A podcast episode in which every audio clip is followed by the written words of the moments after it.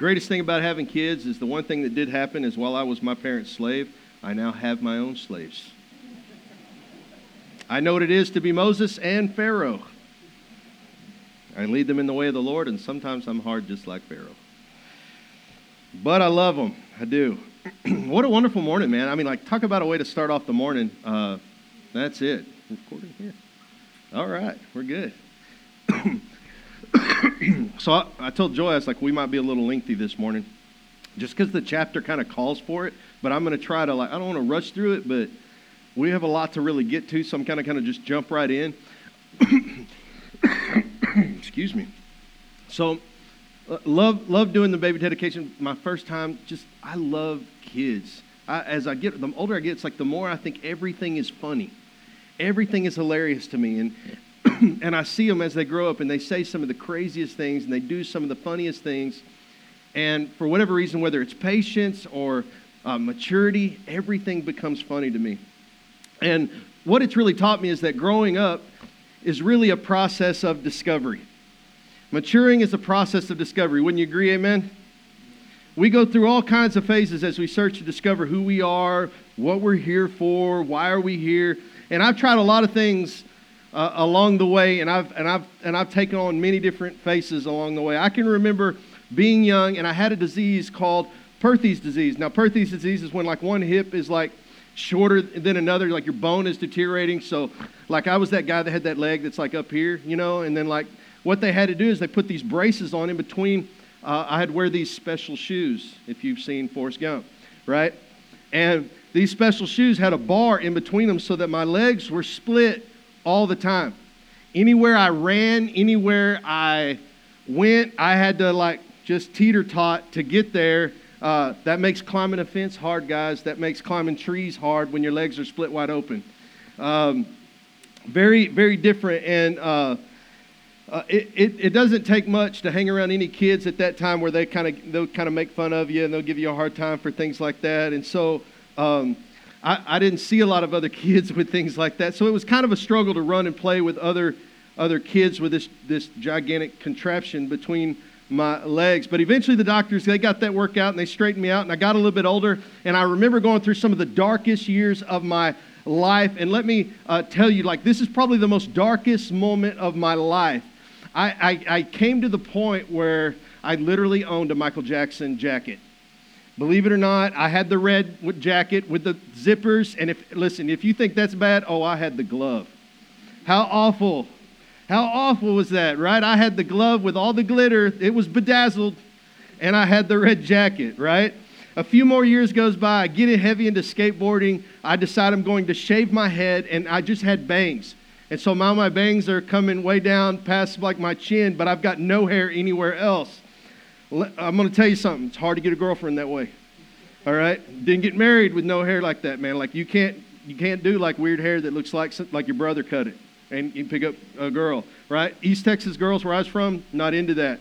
Totally not. So well, eventually puberty would get the best of me and, and, and wanting a girlfriend, wanting to fit in, and searching for this identity, I, I eventually gave up and just basically started looking like everyone else. And while the earthly rewards seemed to be good and seemed to make it worth it. Looking back today, I think I wasted more time. And I see God speaking to me now through that journey. Today, I found that the more I run towards Christ, the less afraid I am of being me, at least the me that God created. And I'm constantly reminded of the words in 1 Peter 2 9. Love it in the King James. It says, But you are a chosen generation, a royal priesthood, a holy nation, and this is my favorite part, a peculiar people. Now, this is God speaking through His Word to every believer, declaring what you really are. it's as if He's saying, You will search and search and wonder throughout your life uh, what you're looking for for your identity, but I've already called it to be so. You are my priest, you are my peculiar people. Have you ever looked up the word peculiar? I mean, I think we have this kind of idea, like a vague idea of what it means, but have you ever really taken the time to really look the word up a bit? I mean, in the dictionary today, it basically means strange. I don't know if like we look at that as a good thing, man. That's a strange person. It says the word peculiar also means unusual. It also means odd, funny. But is it funny because you're odd? Like that's also, like I wonder. It means curious or bizarre or weird or unexpected, unfamiliar, abnormal. Some of us wear this like a badge, right? Out of the ordinary.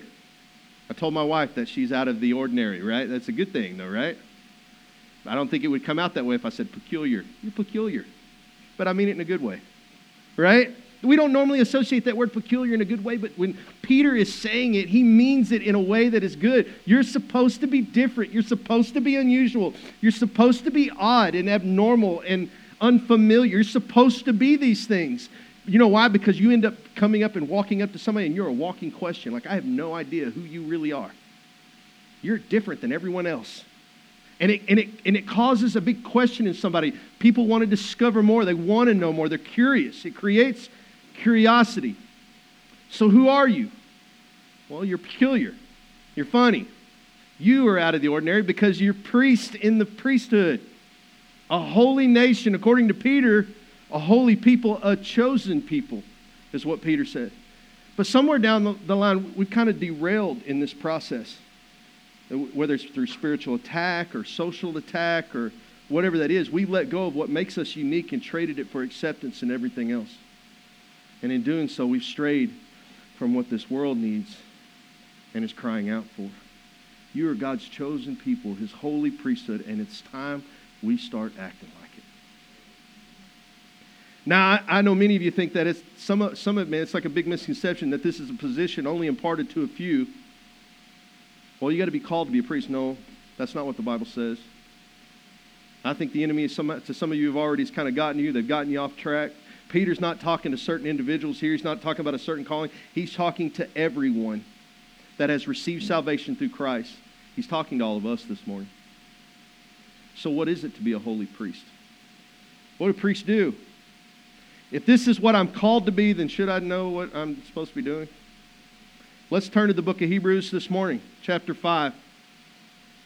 And he begins to lay out, like, I'm not a really big bullet point type of guy, and you're going to know that if you talk to me for any given time. Like, I'm not really that kind of person, but man, I could not help but see one point after another on what we're supposed to be in chapter 5.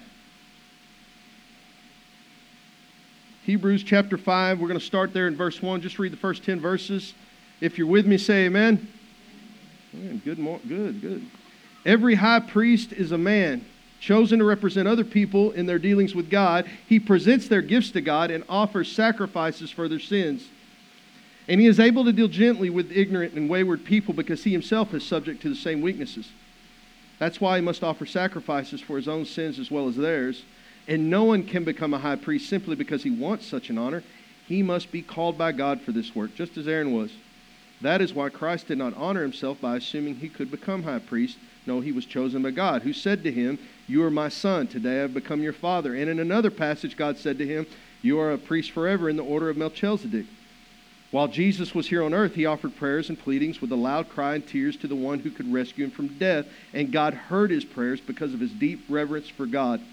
Even though Jesus was God's son, he learned obedience from all things he suffered. In this way, God qualified him as a perfect high priest, and he became the source of eternal salvation for all those who obey him and God designated him to be the high priest in the order of Melchizedek. So let's break this down so we can understand what it's being asked of us as in the priest of the priesthood of believers. The first thing right off the bat, I think, as it gets right into the verse one, we basically, as the holy priest, we are chosen to represent other people. We are chosen to represent other people. And I can't think of any better way to say this than, in, than by using the Bible or in this situation that we exist now not for our own gain or losses. We exist now to represent other people, to serve others, to love others as Christ did, so are we now. Mark 12, 31 reads, Love your neighbor as yourself. We're to love everyone, even those who are hard to love. I'm not even going to say, say amen. Jesus said it's easy to love those who love you, but to love those who don't is to know real and true love. And we're not like everyone else. Remember, we're peculiar. We love people that don't love us. We kill them with kindness, amen? I hope so.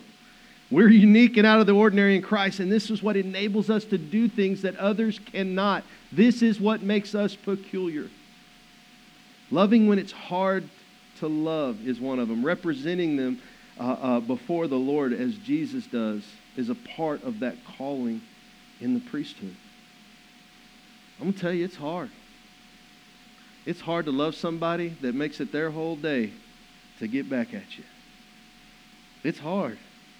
But that's what God has called us to do. That's part of the priesthood. That's part of what we're called to do. Are you chosen? Absolutely, you are chosen. The Bible says through Ephesians, you were chosen before the foundations of this world. You're here for a reason. God has called you for a reason.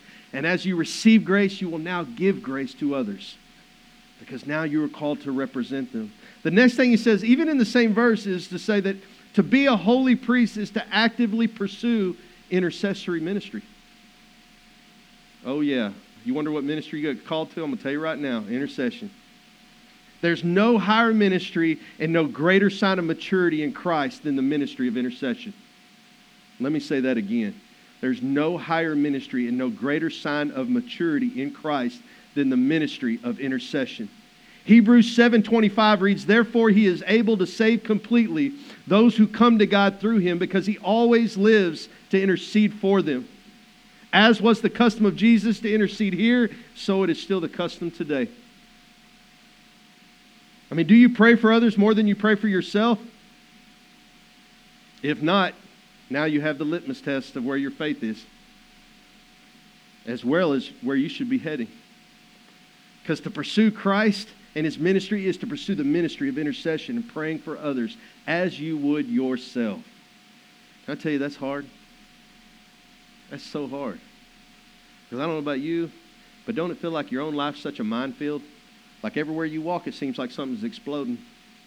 And I'm supposed to pray for somebody else's life? I'm just trying to make it through the minefield. Right?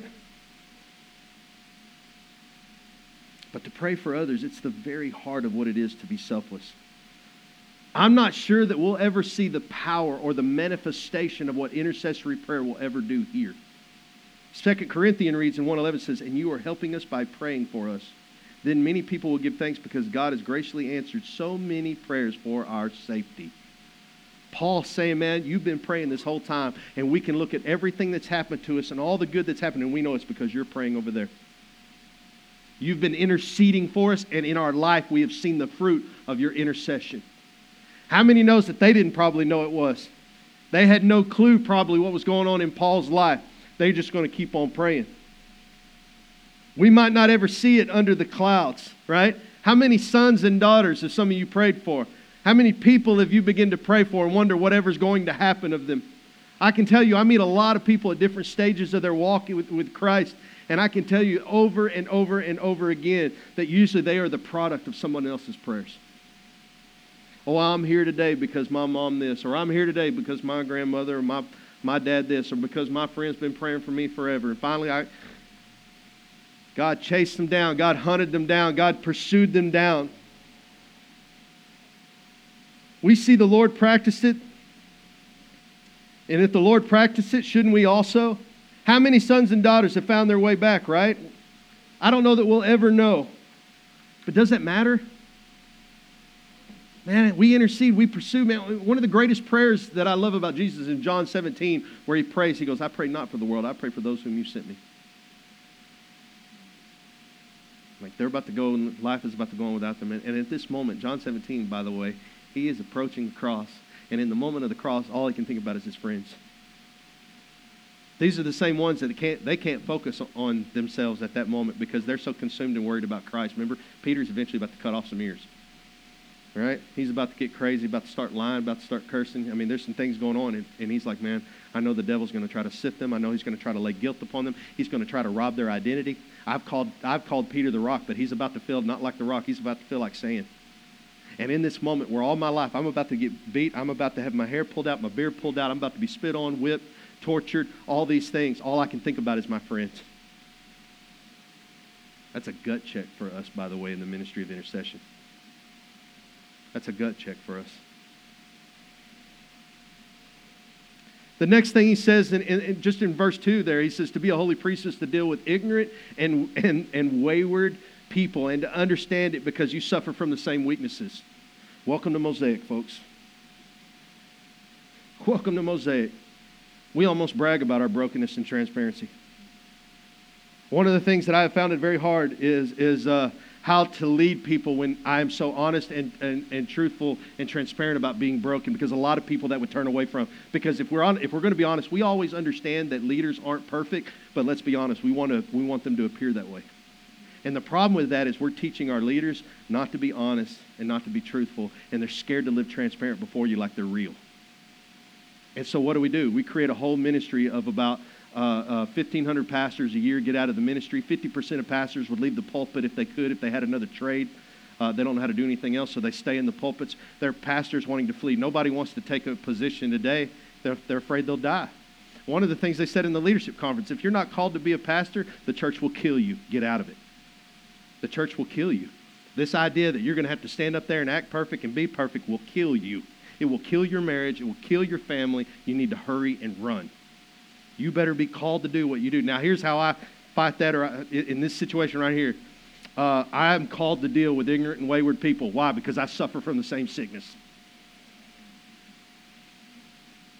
Because I'm ignorant and wayward.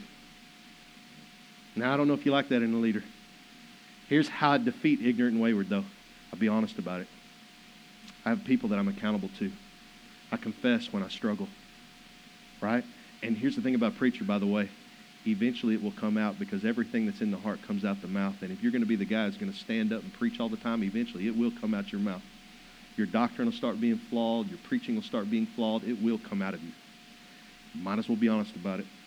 People will either accept you or they won't, and you need to be okay with that. You need to be okay. The holy priest, we are called to deal with people like us. We understand it because it's like us. There's nothing more humbling, right, than to witness firsthand our stony hearts melt away at the hearing of the gospel and then get to share it with someone else. Especially when they reject it, right? Because we're like, how can you reject it? And then we remember, oh, yeah, we rejected it too, probably the first time we heard it. How do you convince someone who can't see or hear that they're in danger? I mean, it's a humbling task. We're not here to judge them. We're not here to get mad at them. We are here to love them, and that is difficult also. And how do we do that? We do that by remembering. We do it by remembering. 1 Timothy 12 13, Paul teaches this I thank Christ Jesus our Lord, who's given me strength to do this work. He, he considered me trustworthy and appointed me to serve him. Love this. Even though I used to blaspheme the name of Christ. In my insolence, I persecuted his people, but God had mercy on me because I did it in ignorance and unbelief. I can't tell you how many times I've done things in ignorance and unbelief. Man, I've scared a few street corner preachers in my life in ignorance and unbelief. And how do we get there? How do we end up loving people like this? Well, how do we deal with them? Well, we remember that we were there too. We were once unbelievers. We were also dead in our sins, and by the power of the gospel have been resurrected in life. If not for Jesus, we'd be right there with them. We did nothing to earn salvation. We did nothing but receive the gift of, the gift of grace, and the same one Jesus offers everyone.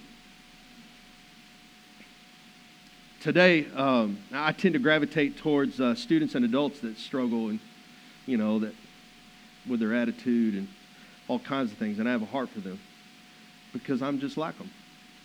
I have a hard time too. There's days where my anger just gets the best of me. And it's not so pastoral. And I have to remember in that moment, there are times where literally somebody has said something to me, and I have to, like, I'm keeping my mouth shut as my face flushes red. Because I can feel the blood coming up. You ever hear, like, you know, guys, when I'm talking about when your ears start to feel the heartbeat in your ears? Like, mm hmm. Like somebody's about to get knocked out. Thank you, Jesus, for holding me back. I'm just being human. What holds me back? I remember that I'm the same way. I remember that I'm human. I remember, I, I, literally have to talk to myself in those moments and remember the grace of God upon my life. And that I'm not better, and that everybody has moments where it's just a bad day. You know, one of the things I am teaching my seventh graders already, some of you have already heard me teach this. Everybody deserves a bad day. I don't mean like you, you deserve one because you're a bad person. I mean like You deserve to have like a free day where it's your bad day. Well, look, you know what? I'm going to be nice to you on your bad day. Just kind of lets you have your space and things. Not return, not return evil for evil. All right? Kind of going to understand that, you know what? You have one bad day. Doesn't mean you're going to have a bad week. So I just need to let this thing go. Right? We're reminded that hurting people are the ones who hurt people. So in that bad day, we go, I'm going to love you. It's your bad day, and I'm going to love you today. And I'm not going to let, I'm going to let all this stuff just roll off because I know you're just having a bad day. It's just one day, and tomorrow you'll regret that day. So I'm going to love you through today. We say it in my house, and we practice it as well. The next thing he says in Hebrews in, in uh, verse 3 says, To be a holy priest is to understand you need repentance and forgiveness as much as everyone else. Amen. I don't even know if I have to preach that one. I mean, it's just another sign of maturity. Two things that this church has been built upon is honest and transparency. And I'll say it again. I fully realize that we're honest and transparent. We risk that people won't full come on board with this church. If we're fully honest and we're fully transparent, I just get it. I know because we struggle with leaders who are open about their flaws. We tend to look towards our leaders as being much of a, a model of perfection. But what's the truth? The truth is, is that everyone is flawed, and just some are honest about it. I'm flawed, but I have Christ, and He's given me you for accountability. He's given me you for accountability. I have to live my life, like Paul said, in the shop window of display. I am the full on display before you. It's supposed to be that when you look at me, you go, man, if God can save that guy, surely he can save others. Literally, that's Paul's translation, like, you know. 1 John 1 9 reads, If we confess our sins to him, he's faithful and just to forgive us of our sins and to clean us from all uh, wickedness. Confession is the co heir to repentance. There is no repentance without confession. That's why there has to be a public confession of faith for you to be saved, because there is no repentance without confession. Out of the heart, the mouth speaks. If you'll confess things, you, you can move towards repentance. We do have moments in our life where we uh, find time. We've got to make time to find to confess either to the Lord and each other, and each other, so that we can feel the cleansing of the blood of Christ over us, and we can know big big word know that we are forgiven. That's a big word in the Bible, by the way. There's like Ezekiel, as you go through the chapter, if you ever look through the book of Ezekiel, like 40, I think it's like 44 times. No, it's like 44 chapters, and I think in Ezekiel, like 60 times it says to know that I am the Lord. God wants you to know Him, to know that you're forgiven, to know what the cleansing of His blood is like. The next thing, I got to move, I got to move. To be a holy priest is to be called to the work and not simply for the desire of such honor. Mm. There are too many pastors, too many preachers, too many evangelists and others today that are absolutely like Simon the magician in the book of Acts. They seek, they seek the gain of the ministry. They are uh, uh, not pulpiteers as much as they are profiteers, right? You know what I'm talking about. There are men who've exchanged their calling for comfort, and in doing so, they're leading others astray with their false teaching. They're dangerous men. 2 Peter 2 2 and 3 reads, Many will follow their evil teaching and shameful immorality. And because of these teachers, the way of truth will be slandered. In their greed, they will make up clever lies. Listen to this to get a hold of your money. Mm, that'll preach all by itself. Paper and metal are not what these men long for. Listen, I pray you can see through this. What they want is what paper and metal can buy comfort. Easy living. The bad part is, I'm not sure we haven't had our part in creating men like this. About to get tough, guys. Listen. 2 Timothy 4 3 and 4. For a time is coming when people will no longer listen to sound and wholesome teaching.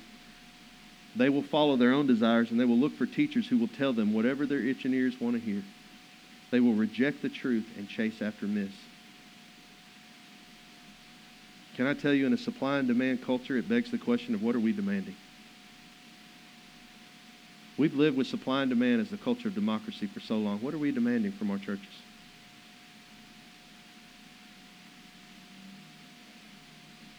Remember what you're here for. Remember that you're here to seek Christ, His humility, His selflessness, His compassion. However, I can't help but think that after uh, generations of people pursuing the American dream, we somehow helped to create the prosperity gospel that's killing our pulpit today. I mean, we all want to live better. Why is it so confusing if it hits the pulpit that way?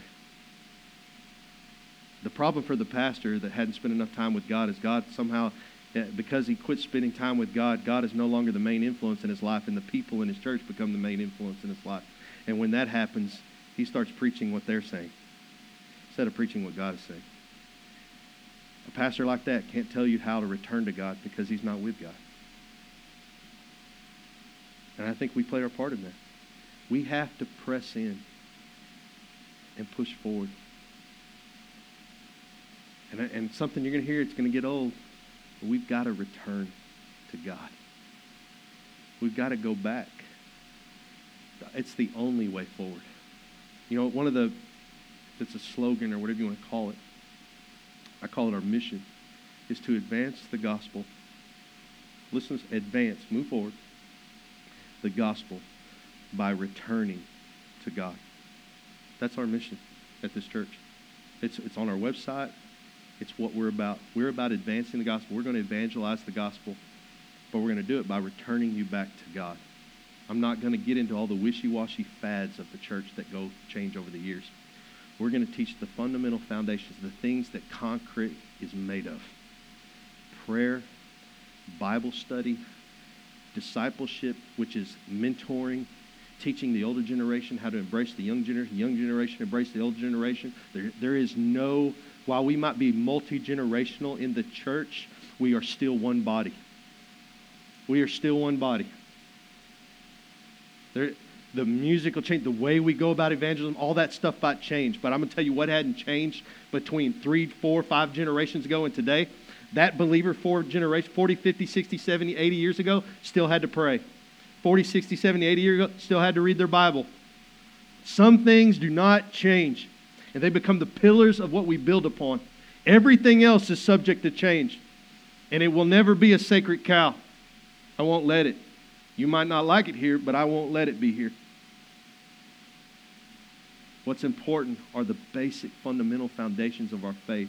I'm going to tell you the musicals change, but I'm going to tell you if you're close with God and you're praying to God and you're studying your Bible, you will be used by God. I don't care how old you are, from young to old. I've learned great truth from people way younger than me and people way older than me. I've had teenagers speak wonderful things into my life that were amazing. Why? Because they're close with God.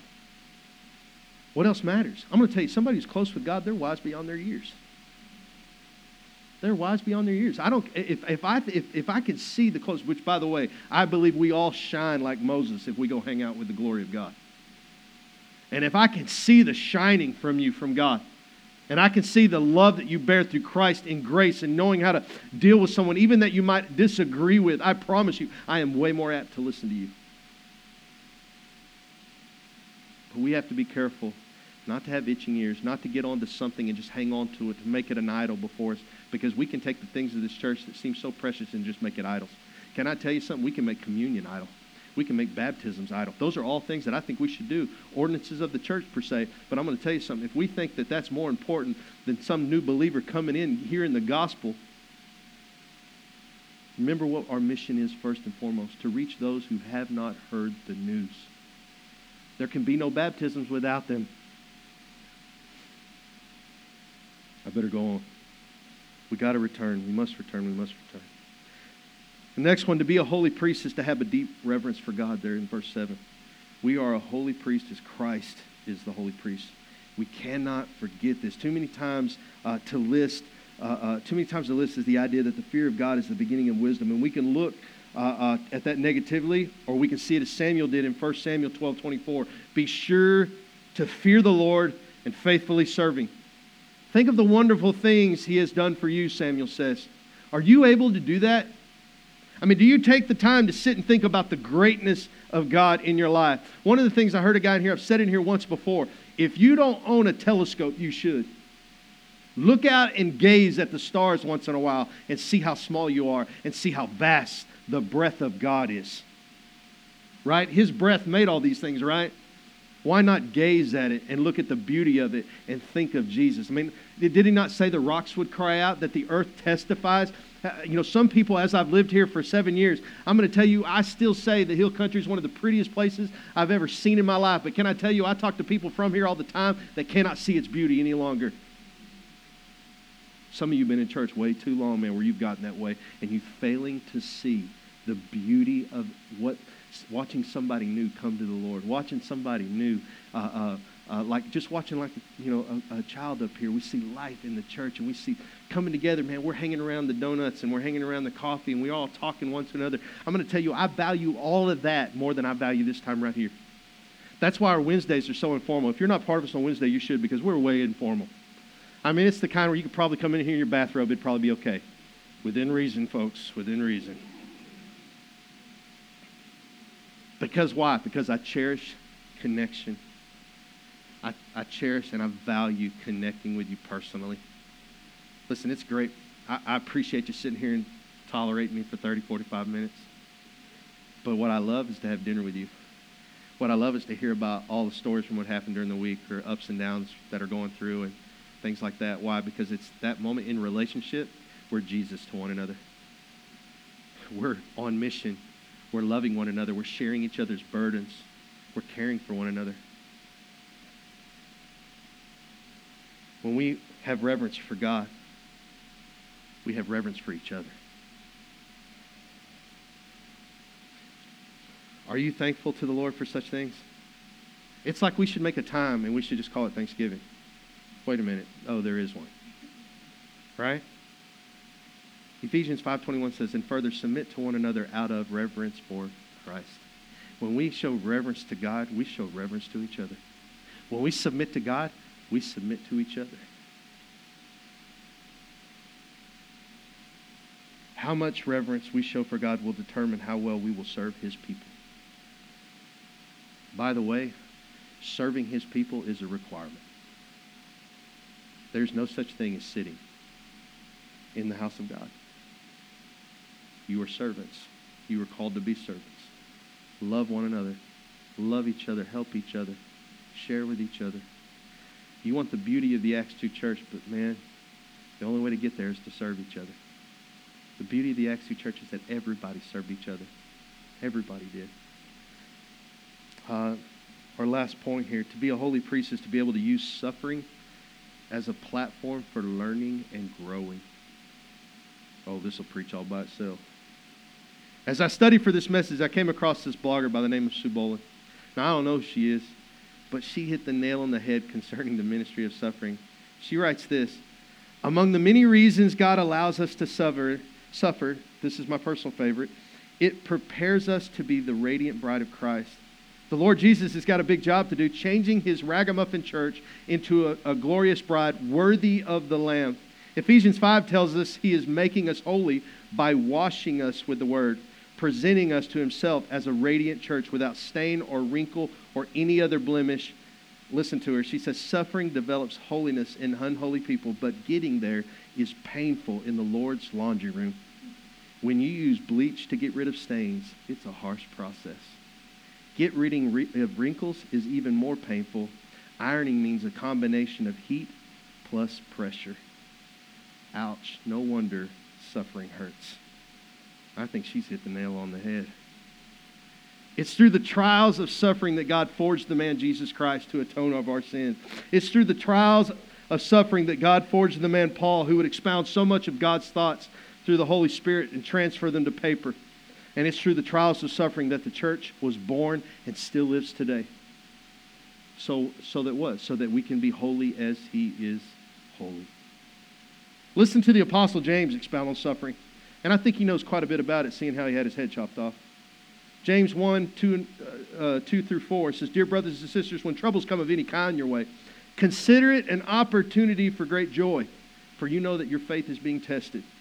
Your endurance has chance to grow, so let it grow. When your endurance is fully developed, you will be perfect and complete, needing nothing. Suffering grows you. It is a tool for growth and to the believer towards endurance, and to the unbeliever towards salvation. Let me say that again. It is a tool for growth to the believer to endurance, and to the unbeliever to salvation. Either way, it's a part of this world. Like it or not, we're going to experience it. And despite how we feel about it, we're always better for it. Now, lastly, like a word of caution. And I'm going to close with this. The rest of the Hebrew chapter there, I'll read it, but it's rough. And you can tell that he was like trying to explain what the priesthood was all about, and then he gets to this place where like uh, he's a little frustrated. The Hebrew writer says this: "There's much more we'd like to say about this, but it's difficult to explain, especially since you're spiritually dull and don't seem to listen." You've been believers so long now that you ought to be teaching others, but instead you need someone to teach you again the basics about God's Word. You're like babies who need milk, cannot eat solid food. For someone who lives on milk is still an infant and doesn't know how to do what's right. Solid food is for those who are mature, who through training have the skill to recognize the difference between right and wrong. Now that's the way to end the chapter, right? Said those of you that don't listen, none of it matters what I said anyway. Can I tell you something? Can't stay a baby. Can't stay a kid. Parents, you already know this. You've already told your kid, I will kick you out the house. I will force you. You will learn by suffering how to live on your own. And if you've suffered to do so and you've lived that life, you already know I'm speaking the truth. If you've been pushed out and you had to live on your own, you already know what that suffering is about, where you had to grow up all of a sudden. Especially once you started having kids, welcome to being a grown up where life exists not just for you anymore, but towards something else that you have to give your thoughts towards. Not just your thoughts, but even your checkbook. You can't stay inference. You have to grow. And listen, if you're not growing, there's a pretty good chances you're dead. We need to check your pulse. You need to be growing. How do you know when you're growing? How do you know when you've reached the place where you're growing? When you can feed yourself. I'm going to tell you right now, I realize that we're going to have some people come in that we're going to have to train how to feed you. We're going to have to train so you understand how to pick up the fork, how to look in the Bible and read the Bible. Some of you should already know how. If you come in here, I swear, whenever I hear it, and it's not just as a pastor, but even I, I found myself going outside of this. If you have to come in, man, I go to church every Sunday to get fed, and if I'm not fed, oh my gosh, you sound like a baby throwing a temper tantrum. I'm hungry, I'm hungry, I'm hungry. Make something. You got two hands and two legs. You're like 40 years old. Get it done. Guess what? Open the Bible. You know how many commentaries are on the internet? Oh my gosh. You know how many people are preaching and podcasts and everything? And you know how many good preachers there are? There's a bunch. Well, I don't like this pastor. He doesn't preach that good. Well, you know how many people you can listen to during the week? There's a bunch of good ones out there. And then you can come tolerate me on Sunday. There's a bunch, man. Listen, Maturity is a sign I don't need anyone else to feed me. Now, listen, doesn't mean I don't need accountability. Let's not mistake the two. I need people in my life. But who's resp- let me tell you, when you get to heaven, here's one thing you're going to find out: there are no excuses. I teach this to students, and you, some of you adults have already heard me say this. We teach no excuses here because there are none in heaven. You will not get to go in heaven and go, "My pastor didn't feed me." You need to keep him accountable. I think God's going to laugh at you.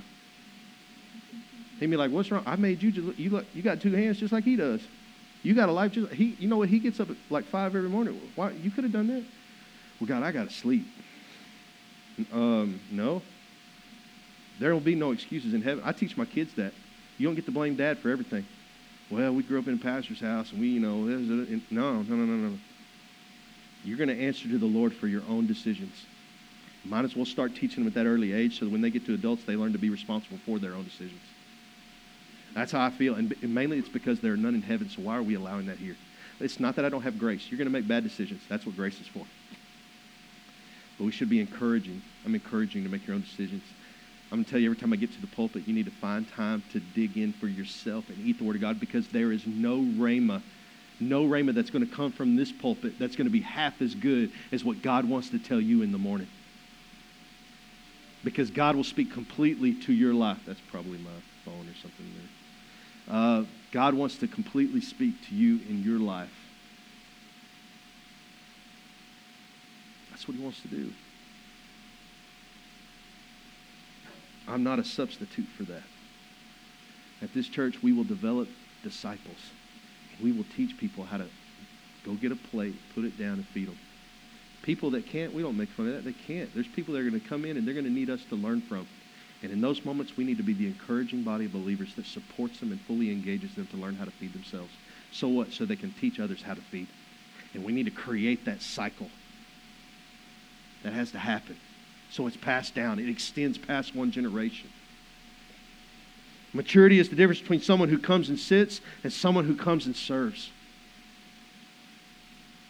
We are going to be a church that serves. I mean, right now we're still trying to like flesh out what a lot of that looks like because we're not a different church. I'm not going to go and we're not going to be like the rock star churches that are out there today. There's nothing wrong with some of the stuff they're doing at all. But God has called me specifically in returning to Him. So, what does that look like for us? When we do something, we bring them in. There needs to be a process set up by which we disciple people. There's, I'm not looking for, for people just to say yes to Jesus. I'm looking for people to say, I'll die to Jesus. I'll die for Him. You know, I will die to carry the gospel to places. I will go wherever God tells me to go. That's what I'm looking for. And so when we do things, it's going to revolve around that, about, about serving. And, and, and the other part of maturity is maturity means that you're a leader. If you're mature and you can feed yourself, it means you should be helping others feed themselves. Now, what does that look like? That looks like you finding somebody to either mentor or something like that. And listen, if you're young in here, that means you need to be asking. It shouldn't be like some older people like, hey, man, I'm looking for somebody to mentor. It shouldn't be like that. They should have people coming to be asking. Students, things like that, the younger kids, we need to be invested in them. We need to invest in the next generation. Why? Because God has, God has got us this far, right? We've learned a lot by experience. You guys in here that have been in the world for a while, you got some awesome resume, life resumes, right? You're like, man, I've been through some stuff.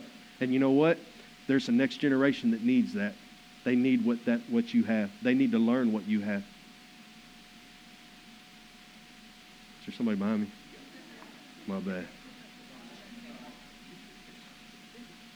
We have church in a restaurant, folks. Maybe we should just start serving food too. I don't know. This is, this is where God has us, right? I mean, as we approach Hebrews and we're learning about the be, this is not a called position. Well, I'm not really called to be a priest. No, you are. Peter is saying you are. He's not talking to individual. Well, it did say chosen, Pastor. Yeah, uh, you're chosen. Go read Romans 8. You're the chosen. You're chosen to be conformed unto the image of Jesus Christ. Uh, what does that look like? Uh, it looks like being a leader. It looks like maturing. Jesus fed himself. He said, All that the Father gives me, I give out to everyone else. That's how it should be. He models it. He models it. I get up, I go to God, I speak with God, I spend time with God, I develop my relationship with God in so much that that relationship now flows into everything else. Disciple. Whatever He tells me is what I say. Wherever He tells me to go, it's where I go. It's real simple. It's real simple. When God quits talking, I'm going to tell you right now, it's usually because it's usually because you're growing up. You're maturing. God's saying, I showed you in the way you should go. Now get it done. Now just go live it. And we should embrace the adventure. We should really embrace the adventure. Like, I have no idea what's going to happen tomorrow. And that's the fun of it. That's the fun of it. Amen? Rise to your feet this morning. What a glorious day in the Lord it is. God is a good God. This morning, I'm just going to pray and, and uh, man, I'm just going to, I think I'm going to give you a charge this morning and, and, uh, and we'll dismiss. But uh, really, I really feel like that's the word of the Lord this morning, that uh, just to charge you to, to go out to be the priest of your house, the priest of your job, the priest of your community. Lord, right now,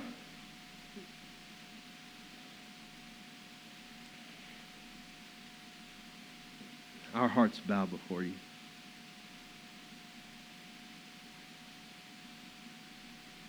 We stand before you, God, and say, Cleanse us. Forgive us. Make us whole. Make us new, God. Make us righteous as you are righteous, holy as you are holy, God. Teach us, oh God, what it is to be your priest. How to give you reverence. How to love others that are hard to love. Lord, really help us there. Our flesh wants to get in the way, God. I need you to pull those things back. Help us through suffering, God, at times to learn some of that. To remember that people are just hurt and they're broken and they're in pain And sometimes when we're in pain, Lord, re- just recall to our mind that it's, it's then that we're the most selfish. And in that moment, God, will you just bring us to the cross and crucify our flesh so that we can love through the pain? So that we can love through the hurt, heartache, God?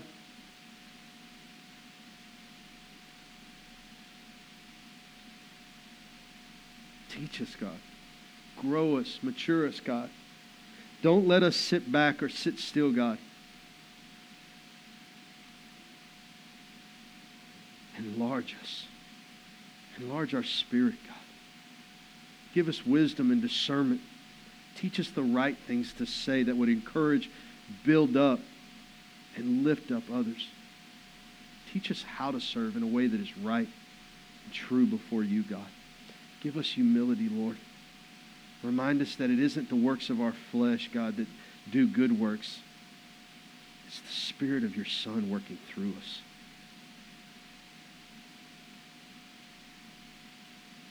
These are the work of your hands, God. This is the work of your hands. This is the work of the cross. Help us, O oh Lord, this morning as we get ready to go out back into our jobs and our family and our community. May we be Christ to them. May we further our time with you, spend more time with you, Lord, more time in the private place. Help us to draw close. Lord, we love you. In Jesus' name, amen.